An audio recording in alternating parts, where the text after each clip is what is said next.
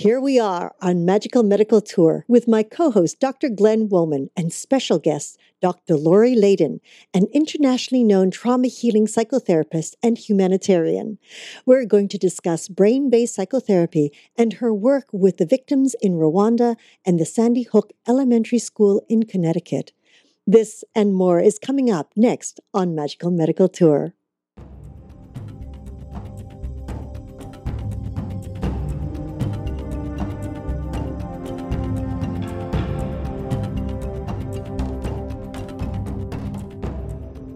This week's episode is brought to you by Support the Mountains Herbal Parasite Cleanse.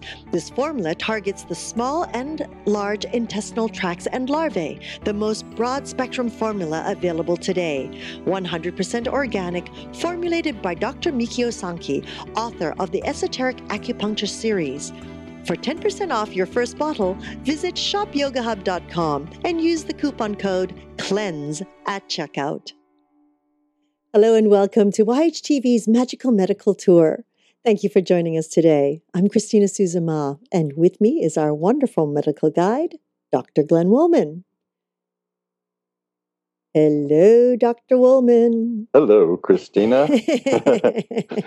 you ready to laugh a lot today, huh? Today's a serious day. No laughing. No laughing aloud? No, no laughing aloud until we talk to Dr. Lori Leyden. That's really tough. You know that. I know. You know, I, yeah, and yeah, I yeah. didn't even, I couldn't even believe it when I actually said it. And I like laughing. Greetings, everyone. Welcome to Magical Medical Tour. I'm Dr. Glenn Wollman. I will be your medical guide, along with Christina today, as we travel yet another quadrant of the healthcare galaxy in search of optimal health. Mm. And today we'll be speaking with Dr. Lori Leyden, who I will speak about in just a minute as we introduce her. But first, Christina, any thoughts for our guests that are watching? Oh, yes. Now, at any time during the show, you can feel free to ask a question, make a comment simply by scrolling down on your screen and typing it into the comment box. Um, now, if you're listening to this uh, even a month, two months, a year, two years um, out, don't, not to worry. You can still use that comment box. We will definitely get it to our guest or whomever it pertains to. Now, if you're listening to this on a device through a podcast, please just give us a call at 818 Let's Talk. 818 Let's Talk. Would love to hear from you. Thank you so much, Doc. Uh, you're quite welcome. Uh, so today we have a very special guest, uh, a good friend of mine and colleague, Dr. Lori Leyden. She is an internationally known trauma healing psychotherapist and humanitarian. We're going to be speaking about that. She's the author of two books, and she's an award winning documentarian. Her humanitarian work is international. She's worked with um, people all over the world, including Rwanda and Sandy Hook Elementary School. So, we're going to be talking about all of this, uh, but now I would like to introduce Dr. Lori Leyden, my friend and colleague. Hi, Lori. Hello, Lori. Uh, it's so wonderful to be with you on the magical medical tour. Thank you for inviting me. well, thank you for honoring our global community. We love having you here, and we we are just so honored. Thank Oh. you. Thank you. I'm blessed. We're going to get into a lot of the things that you do. So, I want to just talk about the path that we're probably going to take a little. First, we want to know a little bit about you and how you came to be who and what you are.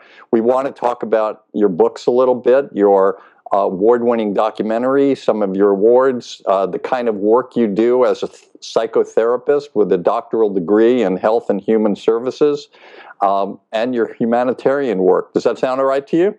Sure does. Let's Excellent. play. Let's play. right. I love it. Yeah.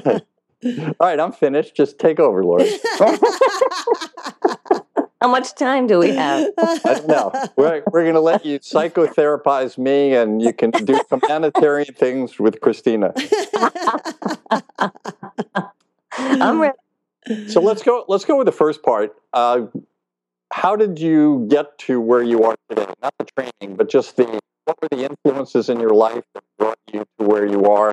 Uh, who influenced you? And just take us to this point, and then we'll get into all the other things. Well, I guess uh, I came to this work because of my own childhood traumas and uh, developing a, a, a boatload of stress related illnesses that finally landed me in the hospital. Uh, and at that time, um, stress related illnesses were not really acknowledged. There wasn't really a treatment strategy for that. So I went on a search uh, of alternative therapies and how I could heal myself. Uh, that resulted in my first book, The Stress Management Handbook in which I described the strategies I used.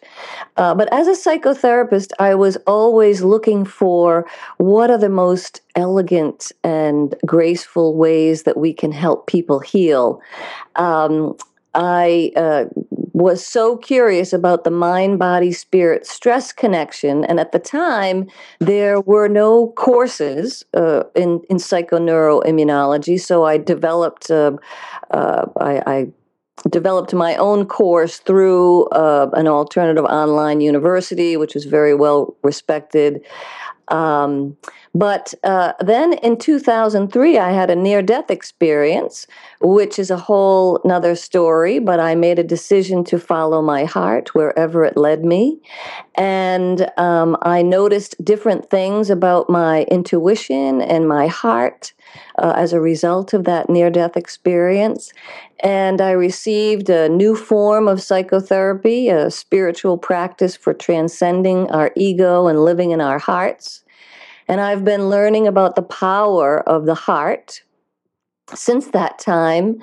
And then flash forward to 2007 when I received an invitation to uh, go to Rwanda to use the work that I had described in the Stress Management Handbook with widow and orphan genocide survivors. And that truly, truly changed my life and led me on a path of finding the, the most elegant forms of trauma healing and uh, really looking into the neuroscience and the heart science of trauma and why it's so important to heal trauma in order to be healthy.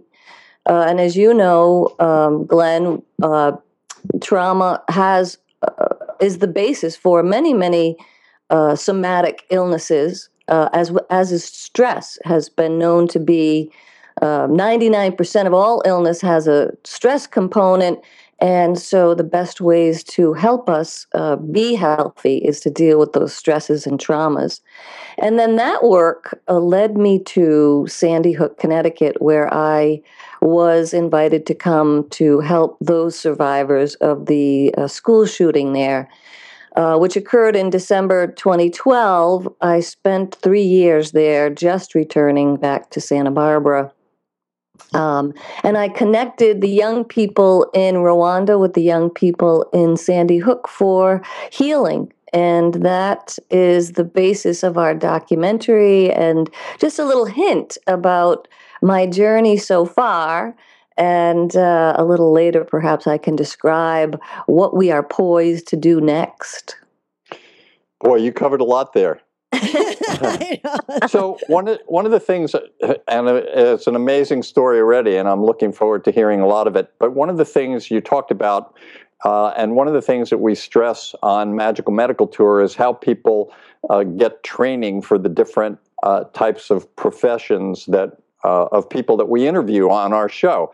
And you mentioned that you did online training. And so this is very important for people to understand because there are some people that may not have the opportunity or time or or finances to get to a college and get away depending on what's going on in their lives at that time. So an online training program is very interesting. In fact, Christina and Yoga Hub do a lot of work, and that's where I originally met them through an online training uh, course. Christina, any thoughts on that? Oh, absolutely. And uh, Glenn, um, you know how powerful that is. Uh, when Yoga Hub did the first virtual yoga meditation conference back in 2010, and truly that was the very first ever, where we simulated a live conference online uh, where people could actually do exercises, they could do meditations, they they could submit papers and uh, documents they could uh, uh, pull PDFs down to read. So it was very, it was a very exciting time and a new trend then for the health and wellness world.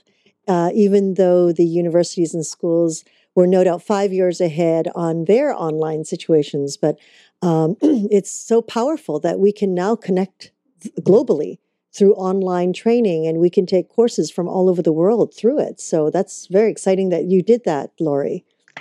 Well, it was very fulfilling because prior to this, uh, I had been interested in psychotherapy at a very, very young age and taken graduate level, level courses in clinical psychology as well as uh, uh, holistic alternative uh, mm. uh, medicine. Um, and again, my passion was this mind body spirit stress connection. And dare I say, in the early 90s, there was really nothing available at the time time. Mm-hmm. There was talk of mind body connection, was, but not mind body spirit, and certainly not the mind body spirit stress connection.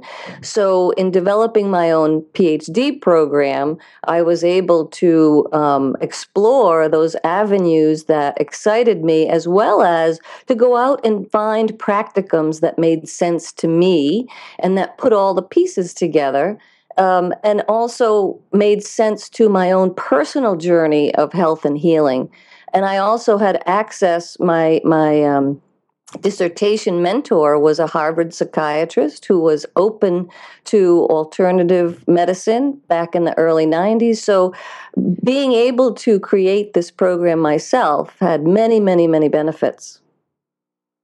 You talked about psychoneuroimmunology, pretty big word. Not not necessarily a big word for people in medical school, but for other people, psychoneuroimmunology. Tell us a little bit about that. Break it down. Right. Uh, well, you know, in layman's terms, it's the mind, body, spirit, stress connection, but psycho for the mind and neuro for the brain, which is the stress response, and uh, immunology, how uh, working on the mind body spirit connection can actually boost your immune system and make you resilient to stress. And that was really my focus. And in the rever- in, in the reverse, I'm I'm assuming and I understand that if you are stressed, your immune system breaks down, and that's when other problems occur. Exactly, which was my personal experience from childhood traumas that, again, uh, led me to all these stress related illnesses, which I didn't know were stress related until I started doing my own research and homework. So, are you totally healed? Uh, I don't know that we're ever totally healed, but all of those symptoms are gone. Uh, oh. Migraines, gastrointestinal problems, back chronic back, back pain, um, sleep disturbances, uh, psoriasis. Uh, that's all I can remember at this point, but it's enough. no, that's that's plenty. Maybe we don't want you to remember some of the others. Right that's a sign that they're really forgotten. I mean, that's a sign that they're healed. Excellent. Or you have them so subliminally down in your subconsciousness that we have to do another show for healing Lori. yes, yes. All right, so the the work that you do with people, you started as a psychotherapist, but now your work is in most of the work you do. You don't sit with someone on a couch and talk about their childhood. You, I'm guessing you you work more with EFT, emotional freedom, uh, tech, technology or technique techniques, yes. So well, is that uh, just go ahead? I never really did traditional psychotherapy. Uh, I was always using guided meditation and mind body somatic release methods, uh, of which EFT tapping um, has been at the forefront. And there are many different modalities that I also include. But for our purposes, I would say that. Uh, uh, EFT tapping really has a significant part to play in healing our traumas, in making us feel safe in our bodies, so that we can, from that place, stop the fight, flight, freeze response, which really keeps our reptilian brain activated uh, and once we're able to have that inner safety, we're able to access those higher resources, those higher functionings of our prefrontal cortex, which is the seat of our creativity, our wisdom, our sense of transcendency and connectedness. Um, and this is really where uh, all of our human gifts and talents can be triggered But until we feel safe in our own bodies, um, we uh, will continue to operate in that fight, flight, freeze response, which restricts us. So you're a certified trainer in EFT. Uh, is do you have to be a PhD to be a certified trainer, or could anyone no. uh, that wants to do this take take the training? Right. Uh, so so there's the training that I offer, and then there's the training you know in the world. You can certainly be a certified EFT practitioner uh, without. Uh, you can be a par- what I call a paraprofessional. Uh, however, in the in the mentoring that I offer, uh, I really, really strongly advise that people do their own work first uh, and that they do a deep dive into their own healing work and what would allow them to be fully present to those they're serving. So they must use these self care techniques for themselves, which then allows them access to their own mastery of this technique. Uh, so um, uh, yes, uh, the answer is in, in some sense, uh, this may be off the topic, but I find that traditionally trained psychotherapists have a harder time with EFT because traditionally trained talk therapists are used to guiding and giving advice, whereas the beauty and the miracle of EFT is because it works on the brain to get you self regulated and get those endorphins flowing the client is really the manager of the content and the the practitioner is the manager of the process. So we find that experience and learning and true change and transformation comes when the client themselves has their own aha experience. And that's the beauty of tapping. So so we find that there's a lot of retraining that has to occur uh, with traditionally trained uh, therapists, although on the other hand, they bring the gifts of being able to be aware of the the various symptoms and um, you know psychological angles that need to be dealt with. So you know, there's there's there's pluses and minuses on both sides. So EFT training. Uh, what first of all i want to know a little bit about the science of it and then i want to talk about what it actually is how you work with someone. And i'm assuming that this eft training that you do uh, was part of what you do when you go to a place like rwanda or sandy hook. Is that correct? Yes yes it is. Okay so, so Go ahead. Yeah, the, the, the most important way to describe EFT is that it's a combination of ancient Chinese acupressure, uh, you know, which we know has been around for 5,000 years, uh, combined with positive psychology. And we know that from uh, research studies for the last 30 years in EFT, and now we have a very solid base of research about how EFT operates. When you tap on certain meridian points on the face and the body, you are sending a signal to the brain, to the amygdala, which is the seat of the fight, flight, freeze response, and the hippocampus, that the body is safe. And then you, so the also the beauty behind EFT is that you just tell the truth about what is happening. For example, you use a setup statement. Even though I'm really angry right now, or even though I'm really frustrated right now, uh, so you just state the truth and you combine it with what you want to be experiencing. And so, for the most part, we use, even though that's true, I deeply and completely love and accept myself. Because ultimately, in that place where we want to be loving and accepting ourselves, we can find that inner peace. So uh, this is what I love about this process is because first we work at tapping down the intensity of that stressor, whether it's anger or frustration or fear. And, and in tapping down that intensity, let's say we can get, we use a SUD scale, subjective units of distress, zero to 10 someone comes in with a 10 i'm i'm so enraged uh, i'm a 10 and you can imagine that they're feeling all the, the the flow of cortisol steroids and all of those stress hormones in their body. They don't feel safe And in this process, within just a few rounds, we could actually get someone to zero to two, where their reptilian brain then comes offline. They're in neutral, endorphins can flow, and they have access to their higher resources. And this is where we can begin the healing and the insights. Um, and especially in a place like Rwanda, where there are so, I work with hundreds of people at a time. There's no space to do one-on-ones.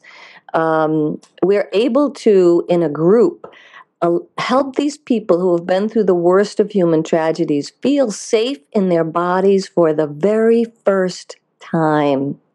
And it's that safety in their bodies, physiological safety, that allows for the learning, allows for hope, allows for um, them to engage in better behaviors, more healthy behaviors, and realize their own empowerment. So it's a self regulation tool and a self empowerment tool. The way I the way I seem to understand it, and I want to talk about the actual method. You talk about tapping and tapping down and acupressure points, et cetera. So I want to get an example of that. But for me, the way I understand it, the limbic system is always in communication with the prefrontal cortex. And this communication, by doing the tapping or other types of procedures, you you allow a space between this uh, connection of the limbic system, the amygdala you talked about, the hippocampus is part of it, uh, a number of other parts, uh, to relax the prefrontal cortex for a moment to sort of re-engage and get organized into yourself. Would you agree with that or disagree? Well, I would say that we're relaxing the reptilian brain. Mm-hmm so that we can have access to the prefrontal cortex. Um, okay. Because the reptilian brain is what is being activated in that fight, flight, freeze response. And, okay. you know, most lay people and professionals have only ever focused on the fight, flight response. We all know about that. Sure. But in, in trauma, what we're finding is that the amygdala freezes uh, at the point of trauma. And I think of um, our experiences through life, we all have little traumas and big traumas, and if they are not somatically released from the body, uh, we we envision this trauma capsule in the brain, in the amygdala, and this is metaphorical now. But all of the trauma stimulation gets stored in that trauma capsule until we find a way to somatically release it. So, if those little traumas and big traumas are not healed, it's like a domino effect when there is a trigger that remotely reminds us of one of those little traumas or big traumas. And so, uh, the, also the beauty of clinical application of EFT for trauma, and that is different from self care, is that we're able to connect the current traumas with the past traumas to clear the whole trauma capsule what happens is that you can have the memories, you can have the olfactory or the sensations without triggering the stress response. So there again, yeah. I see. So you can remember that you were in a car accident, but it, the rest of the stuff doesn't come up anymore. It, you become neutral to it rather than positive or negative. Right. And okay. up to now, up to now, traditional psychotherapy has focused on exposure, cognitive behavioral exposure therapy, in order to release trauma. And in my opinion, uh, while that is quote unquote effective. It takes a very long time and it is actually re traumatizing the client for as many times as you ask them to retell the story. It's triggering that physiological response until perhaps after 12 sessions the body becomes exhausted and does not trigger that response so we don't want this kind of this this kind of uh, suffering is not necessary. So we talk about EFT as being able to release the suffering piece of the trauma or the stress so that we can deal with all of the emotions that are underneath that.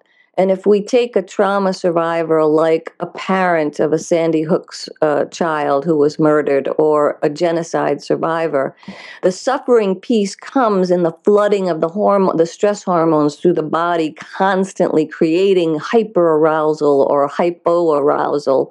Um, and when we can release that, they are able to deal with the the true emotions of grief and um, sadness and uh, you know anger um, that'll then allow them to move through the process of forgiveness and resiliency if that makes sense. Is that where you have to get always the goal is forgiveness uh, and resiliency um, you know, forgiveness is a bit of a controversial uh, subject in that I always believe that forgiveness is a choice, but I find that on the other side of forgiveness, and this is perhaps a whole show, uh, is um, is where we are freeing ourselves from being victims. Because in that space where we're in unforgiveness, we are the victim of our own unforgiveness. We are the ones that are plagued with uh, that uh, blame and judgment. Uh, that doesn't allow us resiliency. So, when we're able to appropriately work with forgiveness, we're able to find that resiliency. We're able to live in our hearts. We're able to find, uh, move beyond survivor's guilt, let's say, to gratitude, and maybe even to find love again and joy and wonder, which is where we find our resiliency. So, forgiveness of others and forgiveness of self, both important. Three things actually. Always, forgiveness of myself is always the hardest.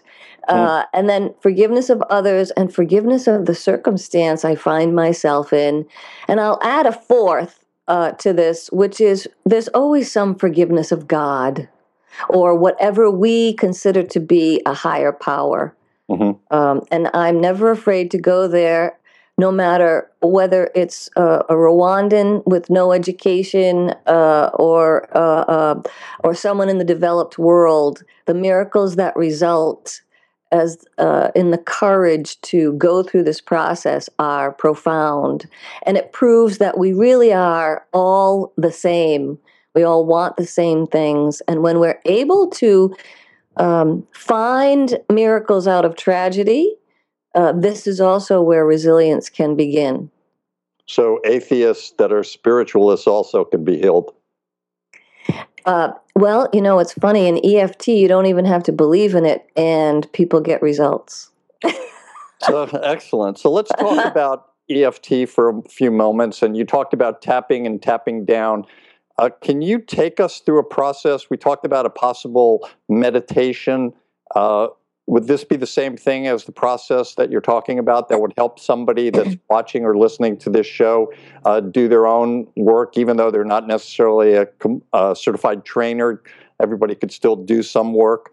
Right. Well, uh, there is a little meditation I wanted to offer at the end, just a two minute, but I will take you through uh, a standard EFT uh, setup statement and and round, and I would ask you to participate with me um, uh, just for fun. And so the way I explain it is that, and there are lots of free downloadable manuals that people can use, but um, uh, what I would explain to the person is that uh, what we're going to do is we're going to uh, activate the um, healing system of the body by uh, beginning with tapping on what we call the karate point on the fleshy part of the palm. And what we do is we create a setup statement uh, that names the problem and names what we want to be experiencing. So uh, we'll do just a general global statement, uh, which would start with even though I'm feeling some stress right now, I deeply and completely love and accept myself. And we repeat that three times, even though I'm feeling stressed right now. And you'd give it a number from zero to 10. So in this case, even though I'm feel, feeling stressed right now and it's about a seven, I deeply and completely love and accept myself. And then the third time, even though I'm feeling stressed and it's about a seven, I deeply and completely love and accept myself. Then what we do is we create a reminder phrase of the problem. In this case, it would be the word I'm feeling stressed or the phrase I'm feeling stressed. And we tap on certain points on the face and the chest um, as a means of activating the um, endorphins to flow in your body. So in this case, we would begin at the beginning of the eyebrow and say, I'm feeling stressed. And then the side of the eyebrow, I'm feeling stressed. And you're breathing with each uh, which with each uh, point that you're tapping on. Under the eye, I'm feeling stressed. Under the nose, I'm feeling stressed. Under the lips, I'm feeling stressed. And right here, just underneath the collarbone, I'm feeling stressed. And you may not be able to see this, but under the arm, I'm feeling stressed. And then right on the top of the hand, between the fourth and fifth finger, I'm feeling stressed. And then what I ask people to do is close their eyes and take a deep breath and just notice what you notice in your body. Zero to 10, where is that stress now? And what comes up when you think of that stress now? And then I ask people to open their eyes and tell me what's happening in their body and whether that number is the same whether it's increased, whether it's decreased. And at this point, we begin to un- unveil some uh, details about that stress. Well, I realize that I'm really stressed about the time pressure I have right now. Okay, now we're getting more specific. You see, so the it's like peeling away the layers of an onion uh, to get to the deeper and deeper core of what the issue is. And so we would continue with those rounds until we got to zero or at least two, where the person is feeling uh, more in self control, where they begin to have um, some ahas. And then we begin to, to think about, well, and I would ask the client, well, what is it that you can do now to help yourself with that stress? And then elicit the answers from the client. Now, this is a very simple, simple explanation of where we begin. And there are many, many different aspects to this. But it's just a way that people can begin to feel calm in their bodies very, very quickly in a short period of time so that they then access uh, higher resources of thinking and problem solving and feeling better. Does that make sense? Yeah, it does. I mean, there's lots more to it, and it's not right. going to make perfect sense, like you said. It, you know, if it made sense perfectly in one moment, we'd all be tapping all day long. Everyone would be doing that all over the world. Right. Maybe we should be actually. Uh, and I want to know more about that. But I want to move. Christina, do you have any questions about that? Um, I have to tell you, I loved that. I was following right along. Um, I do have questions about it, uh, uh, Lori when you say to tap, um, does it matter which hand you tap or which side? Because, you know, with the meridians, sometimes it does matter. Or are you tapping at the same time? Like Excellent. when you're on, on the yeah. head, you know, are you tapping yeah. uh, within the eyebrow and then on the outside of the eyebrow all at the same time on both sides? Yeah. Excellent question. And the way that it is traditionally taught is that yes, you use both hands uh, however, we found that it doesn't matter. Mm. Uh, and that you can do it one handed, doesn't matter which hand you use. Um, and so as as as I think the resonance field for these healing techniques increases and expands, uh, we find that it becomes even simpler and simpler. Mm. Um, so you're exactly right that you can use both hands. Uh, you can either even forget. You can tap in a different spot uh, but we like to teach it in order so people don't forget a yes, spot. Yes. Oh, it's wonderful. I could mm. feel everything just shift and start to open up. Oh. Nice. Are you healed, Christina? oh, it's gonna be a long way. No. From, how many lives did you go back? That's a whole nother show. You know that, Dr. okay. and I have uh, protocols for that too. Oh, for past li- for past life healing. We have much Oh, to talk yeah. about. Yes. Oh, of course. yes, yes. So I want to shift a little bit away from the psychotherapy part and talk about another part of you, and then we're then once we have both of them together, I want to move into the work that you're doing around the world. When I was in emergency medicine, I was a member of ACEP, which is the American College of Emergency Physicians. You are a member of ACEP, but it's the Association for Comprehensive Energy Psychology, correct? I wondered if that was where you were going with that. yes, that's correct. And in 2012, you were the recipient of ACEP's Humanitarian of the Year Award. Mm-hmm. So, first of all, congratulations on that. Thank you. Thank you. I was very honored. Yeah, I can I can understand that. But now I want to talk about what it is to be a humanitarian. Does someone choose how to be a humanitarian? Do you take courses in it? Do you become one?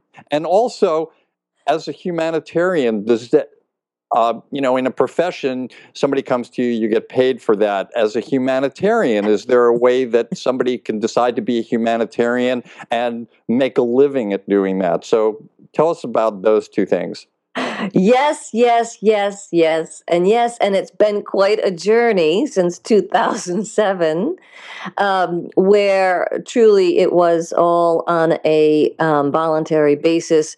Um, I would say that humanitarian work chose me, spoke to my heart, spoke to my soul, so spoke to my soul path, uh, and I said yes. And uh, along the way, um, it's now time to to be paid for that work uh, and uh, and and so that's like a whole another discussion over how we value our uh, our work in the world and what we need to sustain ourselves in order to bring forward new work. And uh, part of my work has been to create a new form of humanitarian aid um, called Project Light, which is what I established in Rwanda to heal our next generation of young people so they could heal, work, and lead us into a peaceful future. Um, I don't know of any courses that you take in humanitarianism except the mentoring course that I've developed with my uh, people in Rwanda and my people in Sandy Hook, Connecticut, where I ask people to heal their own deepest wounds first. Uh, before they consider serving other people or at least being deeply into their own healing. Uh, because as we know, or as, at least as I've experienced, very well meaning people who want to be of service and who are in service uh, uh, professions uh, flock to areas, uh, disaster relief areas, and war torn countries in the hopes of serving, and yet. Uh, if they have not done enough healing work themselves, they will be triggered, their own traumas will be triggered, and oftentimes we spend a lot of time servicing the people, the volunteers, and it's a distraction and a, and a, and a drain resource from what needs to happen in those they serve. So, uh, you know, uh, again, uh, I combine what I call the grace process, which is the spiritual work that I received after my near death experience with tapping in order for people to be able to do that. And I'll give you an example. In Sandy Hook, uh, we had 425 people volunteer for work in Sandy Hook, a community of 29,000 people. This is just the tapping community. This is not all of the other people. 2,000 people came to volunteer in Sandy Hook. Um, unfortunately, uh, it also created a bit of chaos as the community was unable to handle those uh, those resources, and oftentimes families were re-traumatized by continuing to have to retell their story and find Mm. the correct service provider. Uh, so um, I actually uh, selected 24 individuals to train. And um, the first day of training, I said, How many people here are ready to tap with a Newtowner? And everyone raised their hand. And I said, Wrong answer. Uh, and we went through the training of the day, and I had them role play scenarios where they would be imagining sitting with a mother who lost their six year old child in the tragedy, or sitting with a first responder or a medical examiner who had to respond to the scene. And clearly, people's uh, people were triggered and I said, This is exactly where we need to be. So let's now tap on your triggers. And so we did a lot of tapping on the triggers that came up for everyone. And by the end of the day, I asked who was ready to tap with a Newtowner, and no one raised their hand. and I said, You can all stay. wow. I mean, that's just a, you know a, a little sound bite, but what was very amazing was that people who came to serve Newtown received um, two things, uh, at least two things. One is they continued the training, and I said to them, regardless of whether you ever uh, work directly with a Newtowner, uh, you will have the opportunity to recognize your own individual passions and go back into your own communities, your own families, your own workplaces, and share your passion and what you know and find really your own soul path, which is unique to you. And in fact, that is what happened. And those volunteers did a great job in Newtown, still serving Newtown, but also every single one of them is now leading the life that they wanted to live, have created their own. Uh, private practices or uh, secured the job of a lifetime.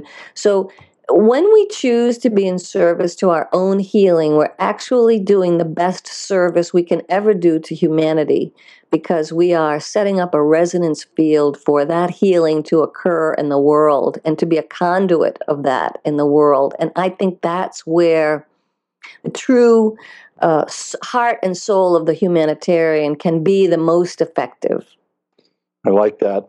In in Western medicine, Lori, somebody comes to me with a fractured arm. We set the fracture, we put it in a cast, and then over a period of time, we might take some X-rays to see that it's healing. Somebody comes in with an infection, we put them on antibiotics, or we check a wound. We see that it's healing, going in a right direction. When so we we always have these processes to see that people are going in the right direction or do we need to change an antibiotic or eh, or increase something else or offer a surgery at some point? When you're working with someone and you're trying to get a healing and we're going to talk about Rwanda for example in a few minutes and you start working with them what are the things that you look for in terms of uh, that they're on the right path, that they are healing? And if not, do you have other methods? There are more advanced tapping, or what kind of things do you do to check to see if someone is going in the right direction? And what are the tools you use within the tapping to get them to that point? And finally, well, one other question is Have you come across anyone that has not been able to be healed and needs something else? So, how much time do we have? Uh, great, seconds. great, great questions. And I would say the uh, you know uh, tapping is a is a tool, and f- uh, for those of us who are working in the world of healing, we need many tools in our tool basket. Uh, it is the I believe the healing presence of the practitioner that allows that resonance field uh, to be to be a I don't call myself a healer. I call myself a conduit for healing uh, to create a space between myself and the person. Uh, I describe it in the infinity circuit, where you know in that infinity circuit there appears to be a giver and a receiver but when we meet in the sweet spot in the middle, there is only love, and we are both transformed. And this is where healing takes place for both the giver and the receiver. Having said that, um, the beauty of tapping is that you're always using the SUD scale, the subjective units of distress, zero to 10, so you can tell. Uh, which direction they're going in. And yes, there are advanced um, skills and tools that we apply in tapping. If the trauma is too intense, we do something uh, like we call sneaking away, which means if uh, someone is talking to me about the trauma of losing their family in the genocide and it's a hey, it's a 20 on a scale of 0 to 10. We have techniques we can use to back away. If you were even to think about, and I don't want you to think about that trauma right now, but if we were to think about it, how intense would that be? And there are other actually neuro linguistic programming techniques that are very helpful in combination with the tapping to make sure the client is safe and ready to proceed. Um, I would say that in my experience, uh, seriously, we have had profound, profound uh, success. And there are many reasons we, we, we in 99% of the cases, if the person is willing, they will definitely get an initial result. Now, as we peel away the onion, whether they are ready to deal with the issues that come up underneath uh, what the presenting symptoms are, then that becomes a choice point. Uh, for example, we have been, uh, I dare say 100%, but 99% effective in helping the people who were traumatized by the Sandy Hook elementary school tragedy, the events of that day. We can lift off the events of that day and remove a myriad of symptoms and triggers uh, of that day, almost 100%. Now, what arises from that and how we connect the events of those days with previous traumas in their childhood or in the rest of their lives that need to be addressed. We call it core issues. We use the presenting trauma to go back into the earliest traumas so that we can make sure we clean out that whole trauma capsule. For example, many people moved to Newtown after being in New York City in 9 11. And they felt that moving to Newtown was the safety valve for them. Hmm. So you can only imagine that the events of, of, of Sandy Hook uh, also triggered the events of 9 11. And then always there is a a childhood trauma uh, that that we can find that is also related. And so, uh, because we've developed this sophisticated protocol, we really are able to clean out lots of corners about how this trauma, which is now complex PTSD, not just PTSD, but every event that came before or came after Sandy Hook, uh, you know, un- unless it's addressed, gets compounded in that trauma capsule. So after Sandy Hook, if uh, someone developed an illness in your family, if there was a, you know, economic situation, if there were other tragedies or traumas that you encountered and you had not already dealt with the existing traumas, you're now dealing with complex PTSD, which is the case in Rwanda where uh, you know trauma healing isn't enough because they continue to live in poverty. They continue to live with no hope for the future. They continue to live with the threat of violence. And so uh, we have to have skills and tools to be able to deal with with complex ptsd as well. Did i answer all of those questions I think you did. I don't even remember the questions now. I, am just I'm just tapping away here, re, relieving all of my issues. no, I think you you did a great job on Magical Medical Tour. And in Western medicine, we always talk about preventive medicine, and I always, as a medical guide, talk about preparatory medicine.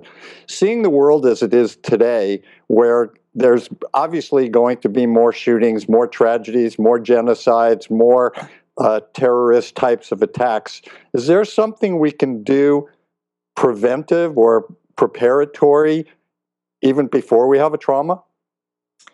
Uh, absolutely. And really, you know, there are a set of, of, of, of skills and tools, but, you know, most importantly, uh, is is to work on your own stresses and traumas and not to be triggered. For example, I use tapping every day to become self-aware. Now, I mean, I have a great deal of inner peace for which I am deeply grateful for and for which a long-term spiritual path has has taken me to.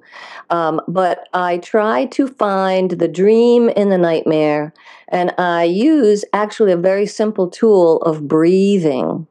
Uh, and um, it's like pushing the mental clutch in. And if people would commit to doing some diaphragmatic healing for one to two minutes uh, every hour for two days, it's like pushing the mental clutch in so that you can take a moment in time to notice where the stress is in your body and to breathe through that stress and to bring your mind back. And actually, I focus on being conscious in my heart. Uh, and in that way, what we're doing is we're actually resetting the reticular activating system in the brain, which gets wound up with every stressful thought and every stressful circumstance in the day. And most of us are not breathing properly. We're only breathing with a third of our lung capacity. And so basically, we're in stress, fight, and flight the whole day unless we do that deep, what I call healing breath work. It can be as simple as two minutes of diaphragmatic breathing for one hour throughout the day throughout two days, and you would be amazed at how you're able to function and consciously choose what the next action should be. So, like in practical terms, uh, I find myself at the moment with a lot of deadlines, a lot of competing uh, things for my time, and various focuses. But I, uh, part of my work in the world is to be fully present to whatever I am experiencing, this especially in Rwanda. And so I kind of have this attitude of, oh, so this is what we're doing now. And I take a breath and I get quiet, even if just for a moment. I breathe. I notice whether I'm in my ego or my heart. And I know if I'm in my ego, when my muscles are contracted, when my shoulders are up like this, when I'm not breathing deeply, when I'm anticipating what the next question is or what the next circumstance is, when I'm trying to manipulate or control the circumstances, when I'm worried about time, versus when I'm in my heart, I'm breathing from my belly. I my my shoulders are relaxed, my body is relaxed, and my mind is simply present to what is. I find this the most resilient tool I have. And since we take 20,000 breaths a day at least, we have 20,000 opportunities to manage our stress. And in doing that, actually boost our immune system in the process. Um, so that's my three minute uh, resiliency tool. Beautiful. You have an award winning documentary called When I Was Young, I Said I Would Be Happy. And this chronicles the transformation of your Project Light ambassadors. That's your nonprofit organization. And this was uh, to work in Rwanda. What was it like being in Rwanda and seeing these mass genocides and the victims mm. uh, and the orphans. Give us a minute on that. I've been in Rwanda since 2007 for a month at a time, either once or twice a year. This year I will be there um, for the fourth time in November. Rwanda taught, has taught me so much. But the most important thing I did, and I would ask anyone in the helping profession to do this, is I did deep meditations into myself and could I be present to someone who had murdered a hundred people? Could I be present to a woman who was living with AIDS and had lost her entire family in the genocide? Could I imagine myself, could I see myself in them? And could is would it be possible for me to drop my ego completely so I could be fully present to these people and to their circumstance? And could I imagine under what circumstances I uh, might be a murderer? Uh, under what circumstances would I could I so that I could drop all of my judgments and be in the mystery that I do not know why all this violence occurs, but I know that it can be healed um, eh, with the with love and the right resources. And every person I met, uh, not every person, but certainly every circumstance I encountered um, healed, helped me heal, and and actually triggered my vision for what is possible in the world. And so, for me, instead of my heart breaking, my heart breaks open to what is possible if everyone is given the opportunity.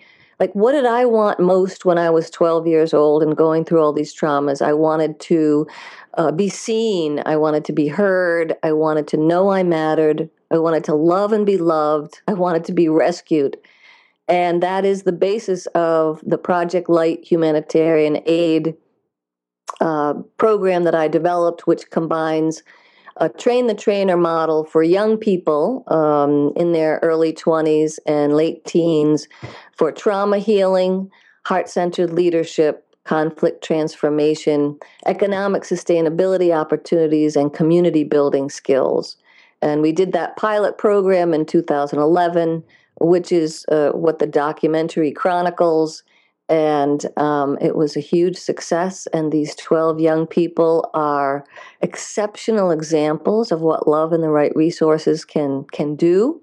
And based on that, we are now moving to a to scaling and replicating that model by training trainers to work with young people. And in Rwanda, we are working with Never Again Rwanda, the largest peace building organization, to train 40 of their staff to bring this work to 15 communities in Rwanda.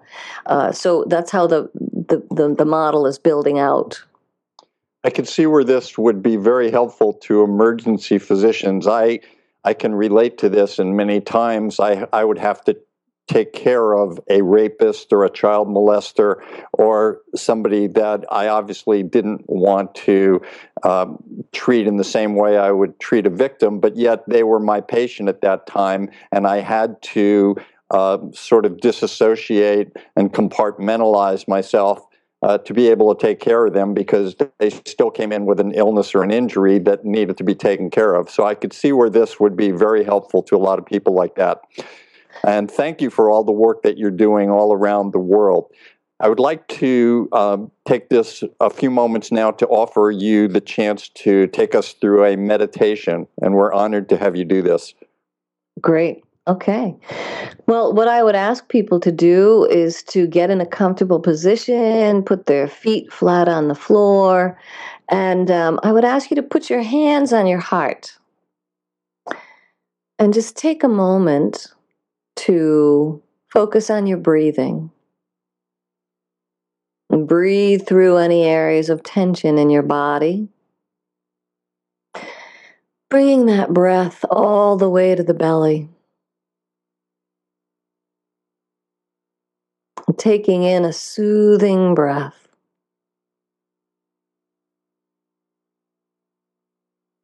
Exhaling any tension you may be holding.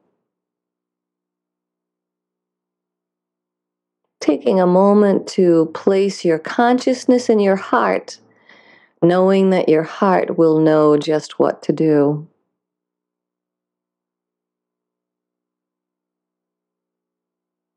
And with your consciousness in your heart, noticing that it's possible to move just a little bit more deeply with each breath into that still place in your heart. And for just a moment, dropping away any stressors or concerns, touching into whatever gratitude may be present.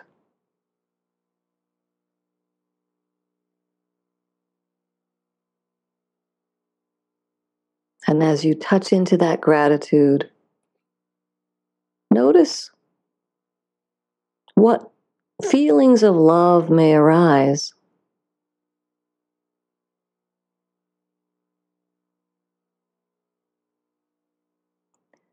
And in that space where gratitude and love are joined, it's possible for joy to arise. And if joy is elusive, opening to wonder, the wonder that we are not alone, that we are fully supported on our journey and our intentions for healing. And in this space of gratitude, love, joy, and wonder, perhaps allowing yourself to become aware of whatever gifts and miracles may unfold in the next few hours or days that show you that you are supported by the divine.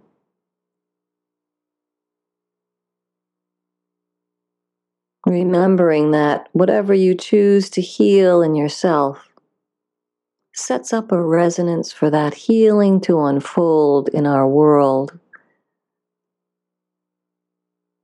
So that being in service to your own healing is our first and primary service work in the world. And now taking just a moment to direct this energy of gratitude, love, joy, and wonder to wherever you choose to, whether it's your family, your community, a certain place in the world. And feel the grace of your own heart, lighting up the world with the healing that we all desire.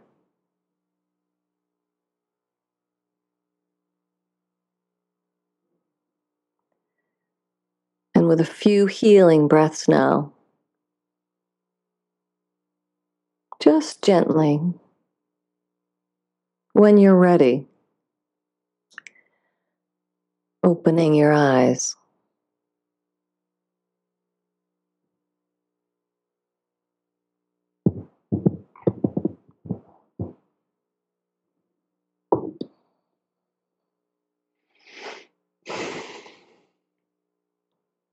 Welcome back.